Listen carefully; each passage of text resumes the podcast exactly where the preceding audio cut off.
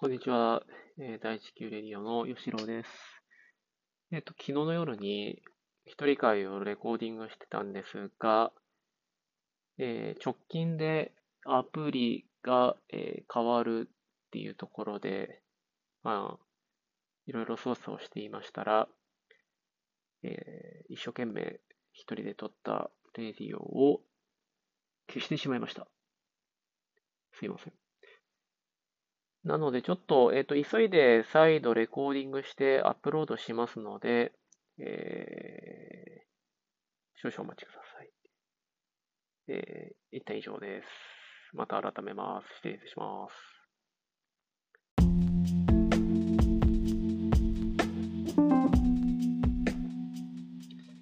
こんにちは。第一級レディオの吉郎です。一人会やっていきます。えっと、エンさんからいただきました質問について回答していこうと思います。内容としては、えっと、 note。えっと、ノートっていう、えー文字媒体の、えーウェブメディアで活躍されている小山さんっていうライターさん。その方の、まあ、記事、一つでもいいですし、まあ、いくつかピックアップして読んでもらって、えーそれの回答とかいうのを、えーとちょっと答えてみてくださいっていうような内容をいただきました。回答していきます。で、今回なんですけれども、あのーレコーディングをミスりまして、えー公開の日もちょっと一日、えー後ろ倒ししてやっているんですけれども、えっ、と、なので、まあちょっと一回喋った内容っていうのをもう一回喋るっていうので、えっ、と、まあどうですかね。うまくいくかどうかわかんないです。ちなみに、あの1回目もですね、そんな うまくはいかなかったんですけれども、まあ、えっ、と、お話ししていこうと。えっとですね、えっと、紹介いただいた小山さんっていう方なんですけれども、えっと、エンさんの方は割と、あの、ちょこちょこ読まれているという、まあ、あの、有料記事なんですよ。あの、はい、えっと、冒頭の部分は、えー読めるけれども、えっと、後ろの後半部分に関しては有料ですっていうものが、えっと、ほとんどの、えものでして、この小山さんっていう方の記事は。なので、えっと、今回私も、あの、お金を、えっと、月額の孤独マガジンっていうのでお金を払って、えー読まさせていただきました。うん。で、えっと、結論から言うとですね、ちょっと私の方は、まあ、面白いなって思う記事もありましたが、そんなになんか、すごい面白いなっていう風な感じでは読んでないっていうのが、正直なところですと、全体的に。まあ、それでも、いくつか、まあちょっとピックアップしてお話をしていこうと思うんですけれども、えっと、まず、えっと、例に挙げていただいたやつで、えっと、映画バービーは最史上最高のアンチフェミ作品だっていう、この記事。まあ、えっと、読んで、そうだなって思ったっていうのが、あ、そうそうそうそうそう、そうなんですよ。バービーはとてもいい映画なんですよ、実際。私も見てて、あの、今回当時、えっと、映画館で見てて、ああ、いい映画だなって思ったっていうのが、正直なところで、そうですね、えっと、この、えっと、そう、えっと、今回の、今回のラジオなんですけれども、えっと、この記事についての説明は、えーしないまま喋っていきます。なので、えっと、まあ、基本的にはこう、エンさんに向けてこう、えっと、話しているラジオなんですけれども、えこれを聞いている方はですね、こうこの僕が今から言う、えーいくつかの記事なんですけど、えっ、と、ちょっと、そう、内内容とかは、どういう記事かっていうのはわかんないままちょっと喋っていくのはちょっと忍びないんですけれども、今回そういう形でやらさせていただきますと。えっと、そう、えっと、この映画で言っている通りですね、あの、バービーはですね、えっと、まあ、アンチフェミ作品っていうのもありますが、まあ、素直にオチとしては、あの、解放なんですよ。性からの解放っていう。が、それが、えっと、大落ちでして、で、とても気持ちのいい映画なんですよね。うん。で、真ん中、えっと、途中途中で、まあ、いろいろこう角度をつけた小ネタがあるんですけれども、まあ、その辺についてもこの記事では書いてありまして、ああ、そうそうそうそうそう、そうな、そう、わかるわかるっていう感じで読みました。で、あの、よくある、その、記事とかそういう、えっ、ー、と、考察系とかそういうものの、あの、楽しみ方っていろいろあると思っていて、えっ、ー、と、で、その中で、まあ、基本的に思想とかその辺がああの同じ時に、あ、そうそう、あ、そう、よく言った、みたいな感じに楽しむあの、やり方っていうのはあると思うんですけど、私は、あの、まあ、小山さんのやつは、なんか全般的に、そうそうって言いながらも、うん、まあ、うんっていう感じで 読んでいるっていうのが多くてでして、でそうですね。まあまあ、まあ、まずこのバービーっていうこの記事については、小山さんもフォロワーの人たちから、こうちょっと、小山さんこれ見てみて、見て、ちょっと、あの、感想を書いてほしいっていうような風なところからスタートしているようなので、もともとこう積極的にこの映画を見て、これを、こう、記事を書こうっていうことではなかったようなんですけど、そうですね。あのま、まず、あこの、あれっすよね。えっと、も、やっぱりこの、この、この映画は、あの、基本的には、あの、やっぱりこう、ファニーな、こう、コメディ映画なんですよ。全部全部コメディで茶化すような映画では、まあ、もちろんないですけれども、けどそれでも基本的にはベースとしてはコメディっていう構造でやっていて、で、また、あの、テーマも、こう、フェミニズムっていうものをテーマとして書いている。で、メッセージもまあ、それなりにあるっていうものは、あの、テーマとしてはそういうのはあるんですけれども、それでもなんか、あの、コメディなんですよ。この映画っていうのは。だから、私の感覚だと、なんかこんな真面目に見るような映画じゃないっていうのがありますよね。こバービーの監督って誰だっけな映画、バービーの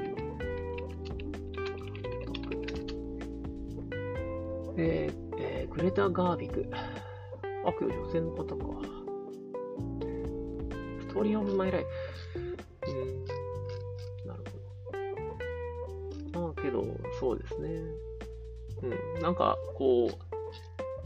考察系の、まあ、なんか悪いところっていう、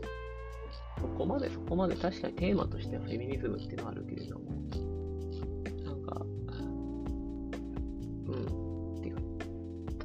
ですと。で、えっと、あともう一つですね、えっと、ブースとビージンの、えー、市場価値は実際どれぐらい違うのかってあ、この記事面白かったですね。ああ、なるほどなって。で、やっぱこの記事面白いなって思ったのは、あの、ご自身ね、計算して、あの、考察をしているって言ったところだと、ああ、面白いなって思いながら読んでいました。はい。こうこういうの、こういう記事面白いですよね。で、あと、えー、っと、そうですね。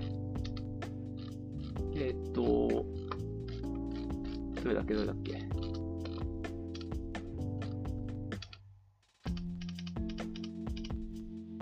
えっと、最も典型的な弱者男性はジャニーズジュニアのタレントであるっていうこの記事とかも、あの、まあそうだよなぁなんて思いながら見てて、で、その時に、あの、まあそうですね。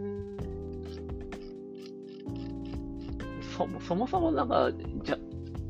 タレントって、こういう、あの、アイドルとかいう仕事、こうジャニーズとかっていうのは、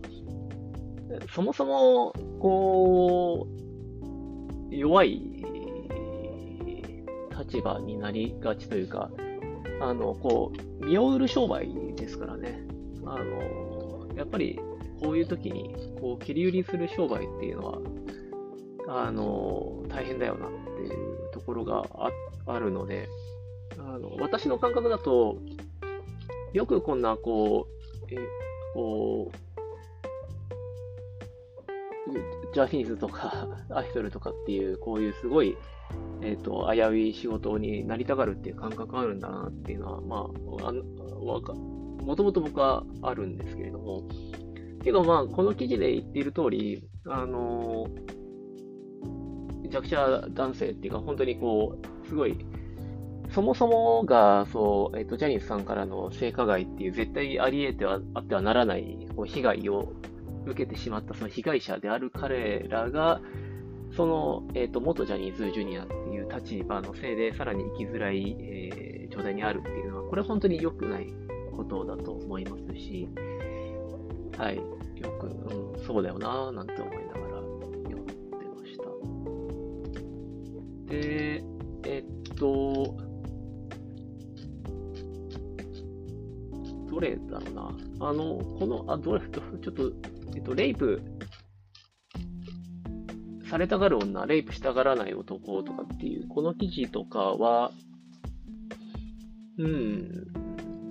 まあまあ、なるほどなって思いながら読んでたんですけれども、個人的にはまあまあ、見当違いだよなっていう感覚でいて、まあ、これはやっぱりどこまで言ってもコミュニケーションの話だと思うので、まあなんかこう一つ角度をつけて考えてはいるようなんですけれども、私的には、うん、まあそういう考え方もあるんだな、みたいなぐらいですね。えコラボのコンドーム配布は正しいけれども間違っているっていう、この記事、あの、コラボっていう会社が、保護女性にコンドーム配布しているっていうのが炎上してたらしいんですけれども、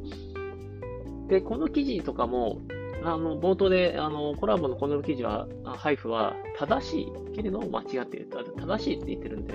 まあ、まあ、正しいって認めてるからその通りなんですけど、で、その後で、あの、けれども、その背景とあるものを、あの、あると思いますよ、つってどうこうどうこうっていうところで、で、あの、まあ、けど、私はですね、あの、けど正しいんですよ。うん。あの、彼も言っている通りなので、コラボこの、この分やっぱ配布するっていうのは、まずやんないといけないっていうことなので、そこになんか間違っているっていうほどの、まあ別にそれぐらいはコラボさんも分かってるでしょうし、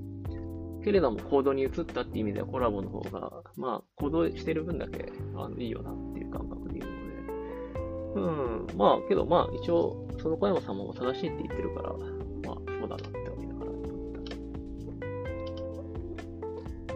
そうですね。まあ、そんな感覚で、えっと、記事をいくつか読んでいて、そうですね、全般的にどうしようかなっていう、まあまあ、これあれですね、2回目もあんましうまくいかないですね、今回。えっと、うん、まあ、やっぱりちょっと、えっと、こう、エンさんから紹介していただいたものとして、あの、あれについて、こう、フェミニズムっていうものについて、エンさんから、あの、以前、前回のところで、吉郎さんがこうお話ししているフェミニズムっていうのは、あの、もう少しこう、ちょっとこうずれるんじゃない、ずれるっていうか、吉郎さんが、その、あの当時のところで、あの、こう、説明のところで言ってたのっていうのは、のあこうセクシャルが、こう、なん要するに男女のジェンダーフリーとかそういうものの方が、こう、より適切な日本語なんじゃないんですかね、みたいな風にいただいたときに、まあ確かにその通りかもなっていう、私も全然その辺、あの、詳しいわけでは、えっと、ないっていうのは自覚してますし、うん、まあ、そう、あの、全然こう、語れる立場ではないっていうのはあるんですけれども。けれども、えっ、ー、と、あれですね、こう、小山さんのあの書いている、こう、にあの彼の日本語だと、フェミニズムっていうよりは、日本のフェミニズムっていう日本語を使うんですよね。で、なんか、うん、あんましそっちは分かってないなっていうのが個人的な、正直なところで、あの、私が思うフェミニズムっていうのは、あの、あくまで、なんですかね、あの、こう、性、性差別をなくすっていう、要するに、えっと、性別って男性だから女性だからっていう、その性差によって、次の行動あの行動に、あの、差異が出てくるっていうのを、なるべくなくしていきましょうよっていう、あの、活動だと私は、えー、理解していますので、あの、フェミニズムという、フェムっていう、こう、女性のっていう頭がついていて、もともとこの、えっ、ー、と、歴史的なものとしては、その女性の、あの、参政権とか、その辺のやつだったり、こう、エンさんがおっしゃってたように、こう、男性化っていう、その歴史的なものがあるとは思うんですけれども、現代のフェミニズムっていうのは、その、あの、基本的にはその、えっ、ー、と、その女性だけを支持するっていうわけではなくて、あくまでその男女両方の平等、平等な権利を与える活動っていう、えっ、ー、と、意味だと私は理解してますので、なので、その、そうですね、こう、男性だから、女性だからっていう、そういうバイアスをなくしていきましょうっていうのも、あの、今のこの活動だとあの思ってますと。そうするとですね、あの、以前、えっ、ー、と、私が、えっ、ー、と、紹介、ちょっとエンさん見てもらっていいですかって言った動画、えっ、ー、と、男はこう運動した方がいいよっていう、あのお兄さんの動画。あちらはですね、私はちょっとエンさんとはこう見解が、見解とか捉え方が 違うなって思いました。あっちの感想の方もちょっと喋っていきましょうか。えっと、エンさん、あの、前回の感想にちょっと移っちゃうんですけれども、うん、え、エンさん、こう、冷静だなって思いました。とても冷静な方だなって思って、で、エンさんの、あの、捉えるように、こう、いろいろですね、えっと、まあ、こう、うん、そうですね。うん、まあまあ、冷静になるなれたら、みんながそういうふうに冷静、エンサみたいに冷静になれたらいいよねって思うところはあるんですけれども、もう一方で、私はあの動画、えっと、男は、えー、運動しないとモテないよそういう経験、そういうプレッシャーを受けた方、受けないとこうモテないよっていう、そういう表現だったときに、そこで、えっと、男はじゃなくて、えっと、男もとか、もしくは人はとかって、そういうふうに言ってくれていたならば、私は違和感抱かなかったんですよ。で、またあの、もちろんあの人のその女性に対する思想の動画とかっていうのは見てないので、ここから先は推測になっちゃうんですけれども、けれども、この男は運動しないとモテないよって、その男はっていう、そこに、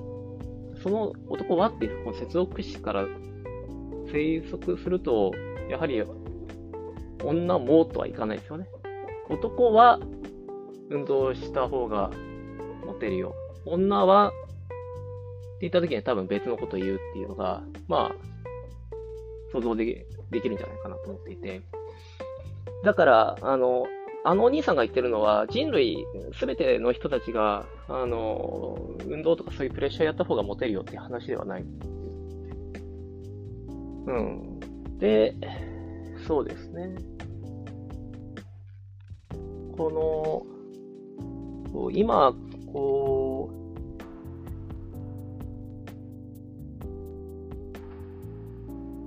う、エンさんがおっしゃっていた通り、ああいうものにちょっとこう、引っかかるっていうものが、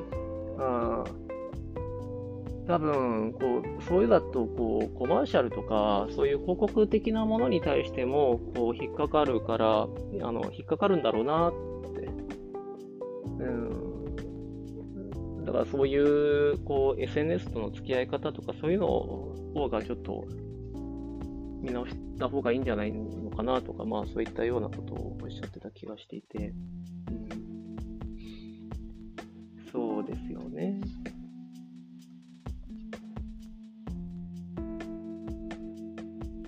そういった意味だと、まあ、ちょっとずれる話になっちゃ。広告とかそういうのもですね、あの、これから、まあ、広告というか、そのマスメディアっていうものが今後、あの商売しづらい世の中になっていくだろうなっていうふうに考えていて、うん、ちち違う話ですけどね。あの、要するにマスメディアっていうのは、こう、マスに対して、こう、それを捉えて、えー、そこに対して広告をかけていくっていう商売なので、えっと、マーケット、一番大きいマーケットはどこだろうかとか、もしくはそこに、えっと、そもそもそそんなにないマーケットを作るっていう、で、そこに商売をかけていくっていうのが彼らの商売だと、まあ私は理解していて。で、そうするとですね、えっと、なんですかね、ちょっとわかりやすい例っていいのがあるかなと思ったときに、えっと、竹、あの、竹内豊の、あの、ウーノの CM だったかな。えっと、あのおじさんは、は、なんか、すごく会議資料、あの、会議がうまいっつって、なんだ？って言ったときに、あのいや、肌だ、みたいなことを言ってる CM があったんですよ。うん、確か。なんか、ウーノじゃなかったらごめんなさい。なんかそんな CM があったときに、あの、一番最初にその CM が見たときに私は、いや、あの、会議資料だよって思ったんですよ。どれだけこう、徹夜で会議資料を作り込むか、もしくは、それに対してプレゼンを一生懸命やるかっていうのが、その、えっ、ー、と、会議、いい会議の作り方であって、もちろんその肌っていうものはその人を構成するものではありますが、あの、別にこう、肌っていうのは第一には来ないっていう中で、あの、なんか、そもそもそこまでマーケットがない中で、まあまあ、恐怖産業みたいなイメージですかね。なんかこういうふうに煽って、マーケットを作って、で、そこに商売をかけていくっていうのがやっぱ CM だよ、あの、マスメディアだよなっていうふうに考えると、これからのこう多様性っていうものを考える、あのそれを大切にしていきましょうっていう世の中になると、あのちょっと繰り返しになっちゃいますが、やっぱりそういうマスメディアっていうのが、マスっていうものが捉えづらい世の中になるだろうなっていう。だからちっちゃくちっちゃく商売をしていくっていう、そういうこう、あの、せこせこ商売をしていくような世の中になっていくだろうなっていうふうに、あの、私はちょっと理解してますと。ちょっとお笑いについてもつい最近ちょっと考えたんですよね。あお笑いとかっていうのも、あの、多様になっていくからやりづらいだろうなって思っていて、あの、お笑いも基本的にはその、えっ、ー、と、マスっていう一番こうメイン通りっていうあのマス的なところを、えっ、ー、と、ある大前提の中でそこに対してこう角度をつけて、えー、見るっていうのが、こう、お笑いの、えーと基本的な作り方だと思った時に、そもそものこうバスがないので、こう角度をつけづらい。なんか、こう多様な価値観になると、その角度をつけたものですら、それも普通になるっていうか、まあまあそういうのあるよねっていう形になるので、ああ、お笑いの作り方って今後やりづらくなるだろうなって、うん、思ってるんですね。だから、私の理解だと、その、そう、そう、フェミニズムっていうのは、フェミニズムっていうのは、あの、あれ、えっ、ー、と、バービーの映画のオチでもそうな通り、基本的にはこう性からの解放であって、こう男性も女性も性別っていうものから解放され、して、こう、まあ、あの、それぞれがこう生きやすい世の中を、えー、過ごしていきましょうっていう活動なので、で、そうすると、あの、あの、お兄さんの行動っていうものに対して、あの、あそこっていうのは、こう、男はっていう、男はっていう、こう、バイアスをかけるっていうことも、あのー、あんまし、ど、どう、どうなのよって、まあ、なんかこう、あの、ううっせぇわの世界なわけですよ。うん、多様性っていうのはうっせぇわの世界なんですよ。なんかうっせぇなっていう、そうそういうのとこなので、あの、あのお兄さんに、あのー、が、ああいう発言をして、えっ、ー、と、まあ、どっかでこう、違和感を捉えた人がいて、こう、なんか、こう、物議を醸したっていうところは、まあ、あるだろうなっていうふうに私は理解してます。うん、まあ、もちろん、あのー、前々回のところで私がこう申し上げたところに対して、エンさんが、いや、わかりますって、あの、言ってくれてたので、あの、分かっていただいているってことは、あの、嬉しかった、嬉しいですし、その、あの、それをもとに発言はしているんですけれども。で、そうですね。まあ、ちょっと、あれなんですよ。あの、今回、こう、小山さんっていう方を紹介してもらったときに、なんか、あの、これどういうふうに言ったらいいか、これ前回もちょっとうまいこと説明できなくて、なんか、なんか放り投げたような気がしたんですけれども、あの実はですね、ちょびっと、あの寂しい感覚を覚えたんですよ。実は。というのがですね、あのこう、小山さんっていう、こう、ノートで1000人ぐらいフォロワーがいる、まあ、あの、人気な、えっと、1000人とか、1000人とかじゃないですね、えっと、1万人近く、こう、9600人っていう多いフォロー、ノートの中ではすごく多いフォローを持っている方なんですけれども、やはりこの記事、この方の記事とか見ていると、まあ基本的にはこう SNS のところをベースに、SNS とかの、そうですね、そういったところのこう、話をされてたときに、なんですかね、こう、なんというか、やっぱり、こう、端っこなんだよなって思ってしまったっていうのがあるんですよね。はい。うん。いや、まあ、この、さあの、こう、運動した方がいいよっていうお兄さんの活動、あれもその、えっ、ー、と、何でしたっけ、コーチングっていう、えー、その、そう、あの、エンさんがおっしゃった通り、あのお兄さんっていうのはあくまでそのコーチングっていう、この男性を、えーと、ターゲットした、こう、お客さんにした男性用コーチングっていう、そういう商売をあの活動されている方だと思うから、ああいう発言になったと思いますっていうのは、あ、なるほど、確かにその通りだなと思いましたし、まあそういう発信をされている方だと思いますし、まあ、小山さんっていう方もこういう、えーと、記事を、えーと、執筆されている方だなって思いますし、あの私もすごくちっちゃいあのコミュニティであちょこちょこ記事を書いていたりするし、この活動、こういうあの音声メディアでこうあの発信している、活動しているんですけれども、なん、なんというか、ね、なんか、あの、やっぱりこう、なんですかね、どこまで行っても、こう、端っこの方の世界へのちっちゃい発言なんだな、なんていうのを、なんか感じてしまって、なんか、あの、うん、思そんなことを思いましたねっていう。だ僕は今このえっ、と、今こう話しているエンさんとのラジオっていうのは、本当にこれは、あの、エンさんのラジオを聴いている間っていうのは、とてもこう感想、考えることっていうのが、えっ、と、をこう聞きながら感想を覚えることも多いですし、えっと、私がこういうふうに喋ることで、こう自分の思想とかっていうのが、こう、言語化されるっていうのはとてもいい機会で、とてもありがたいし、今後もやっていきたいっていう活動なんですけれども、だから全然、あの、で、も、また例えば、このラジオをですね、一人でもこう聞いてる方がいるのであるならば、まあ、やってる意味としてもあるっていうのがね、あるっていうのは、まあ、そこはもうちょ承知してますし、この世界っていうのは、まあ、小さいことのこう積み上げ、本当にこう、多くのいろんな人たちがこう小さいね、こう、社会活動を持って、この世界が出来上がっているっていうのは、とっくのとに分かっていたつもりではいるんですけれども、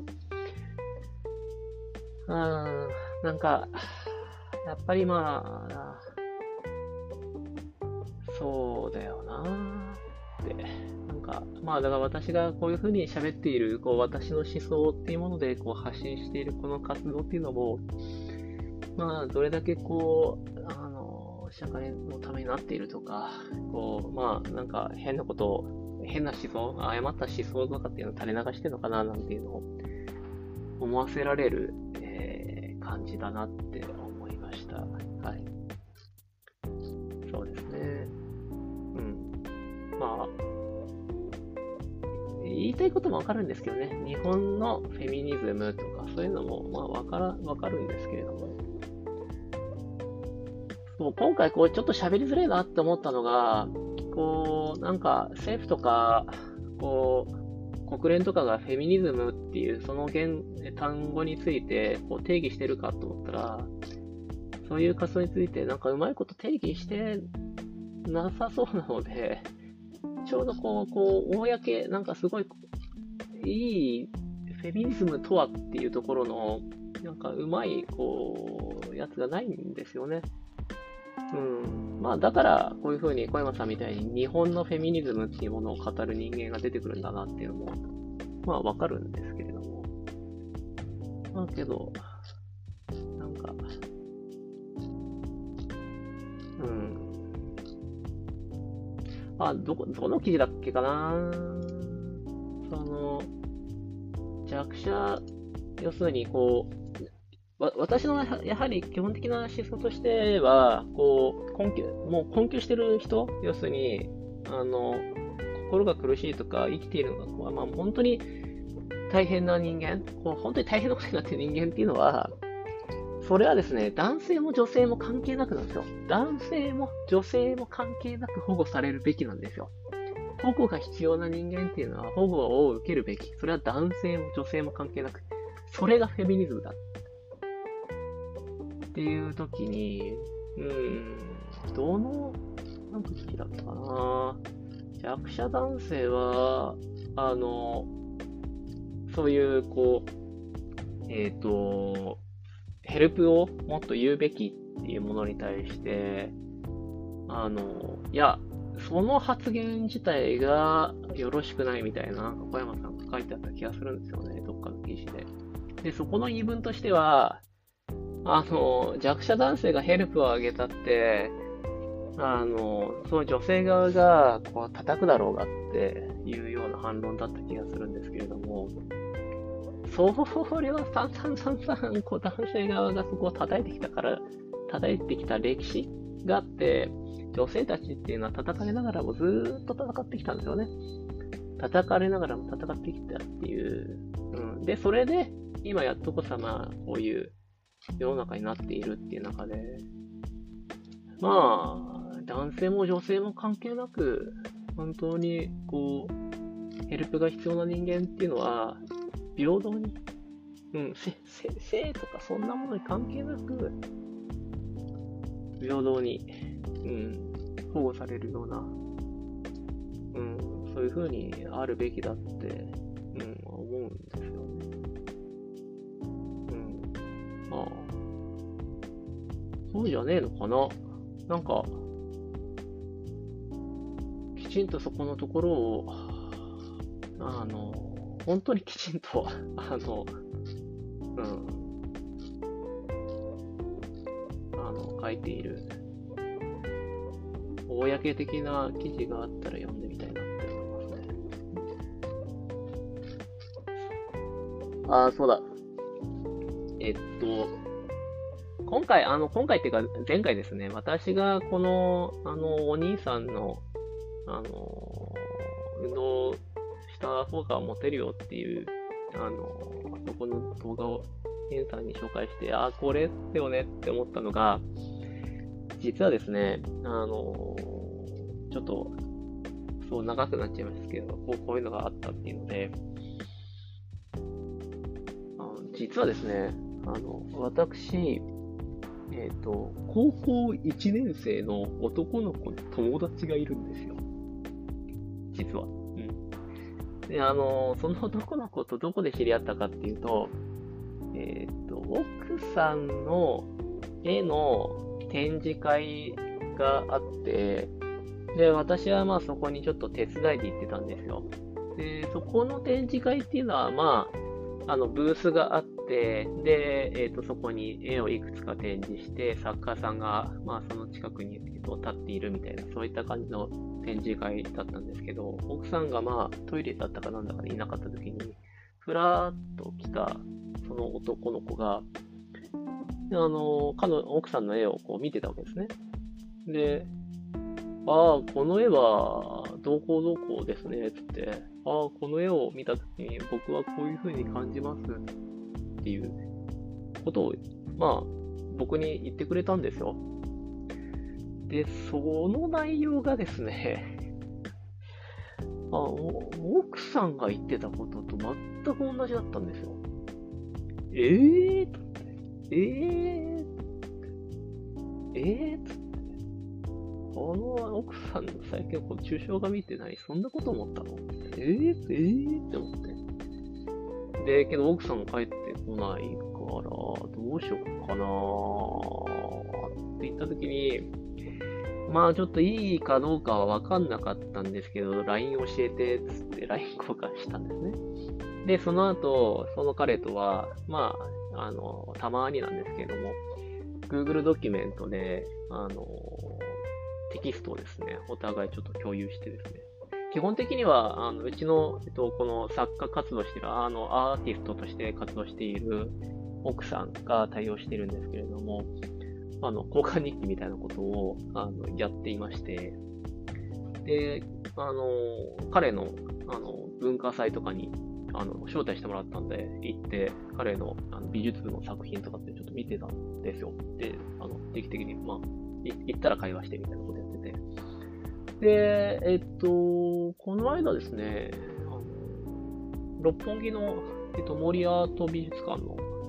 あの、美術館に行って展示を、じゃ一緒に行ってみようかってって、あの、現地で待ち合わせして、一緒に見たんですよね。うん。で、そこで会話しながら絵を見たっていう、そういう、で、バイバイみたいなことやったんですけど、その男の子がですね、なんか言ってたセリフがですね、あの、彼はもう要するに、もうアートが好きで、美術が好きで、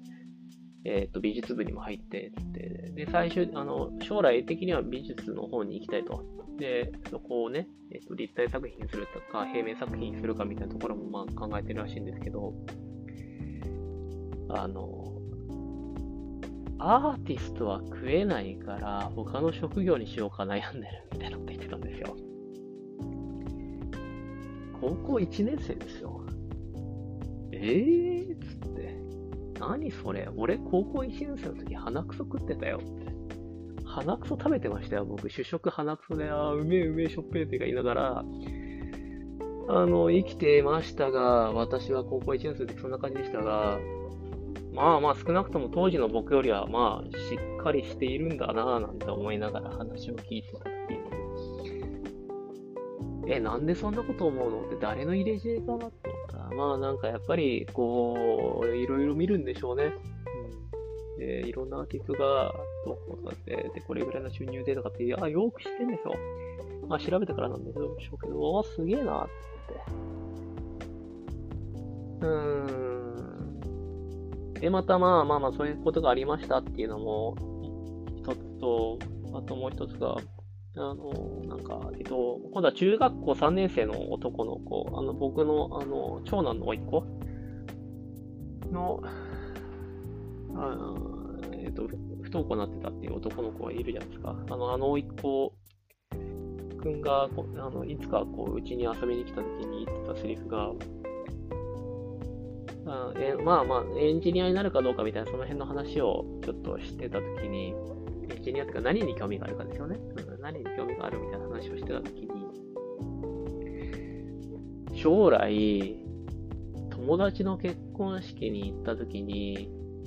あの、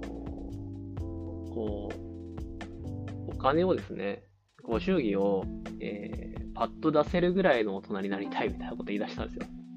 中3のガキが。で、何言ってんの？つって。まあまあ漫画とかそういうもの、まあまあ入れ、なそういうあれなんだな、なんて思いながらですけどね。ああ、なるほど、これかってちょっと思ったんですよ。私は。ああ、なるほど、なるほど。あの、エンさんがだいぶ前から、こう、今の子供は、こう、SNS の時代の子供っていうのは生きづらいと思いますって言ってた、あれが、これかっっていうのが、エンさんがとっくのとにこう理解をしていたやつだと思うんですけど、僕は最近やっと、なんか感覚として、あの、ちょっと覚えたんですよ。なるほど。もう、今の子供とは、あの、僕なんかが、あの、鼻くそ食べながらこう生活していたあの時代とは全然こう情報が違う世界に生きているんだなっていう。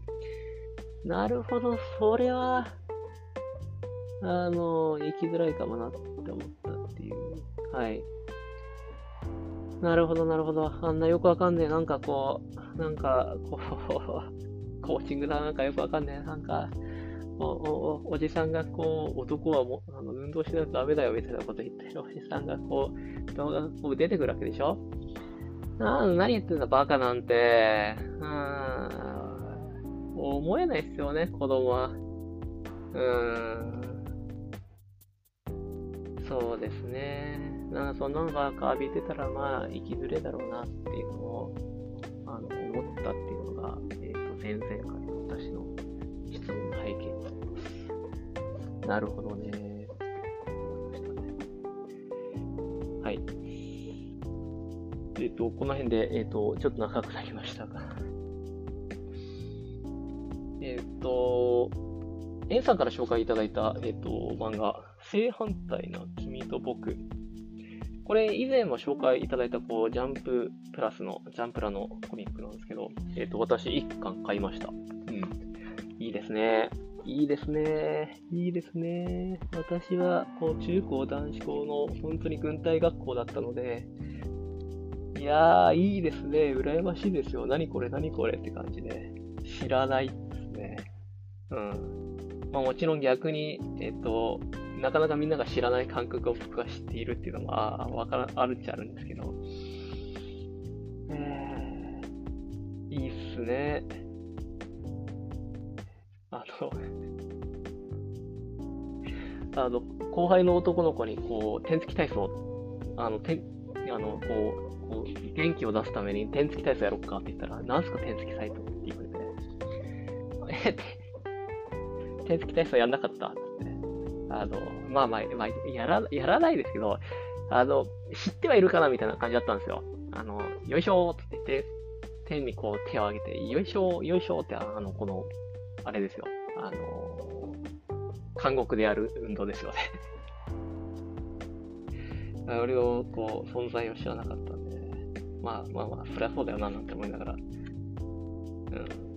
えー、あの正反対の君と僕の話に戻しますと、いや、あの、いいなって思いましたし、えー、っと、奥さんがですね、あの、この漫画大好きな時に、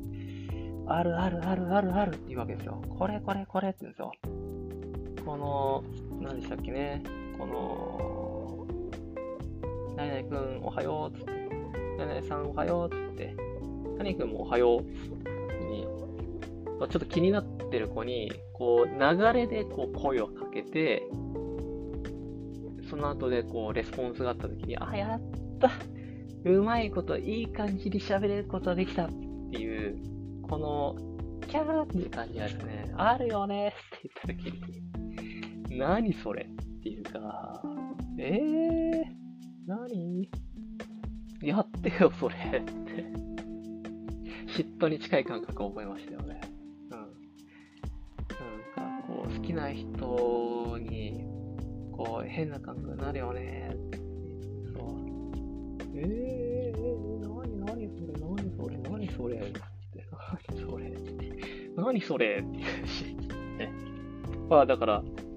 あの、あの、私はもう当時に戻ることはできないんですけれども、こういう漫画を見て、こう、ないなりに、こう、ちょっとかん、あの、こう、享受しているって感じで、面白いです。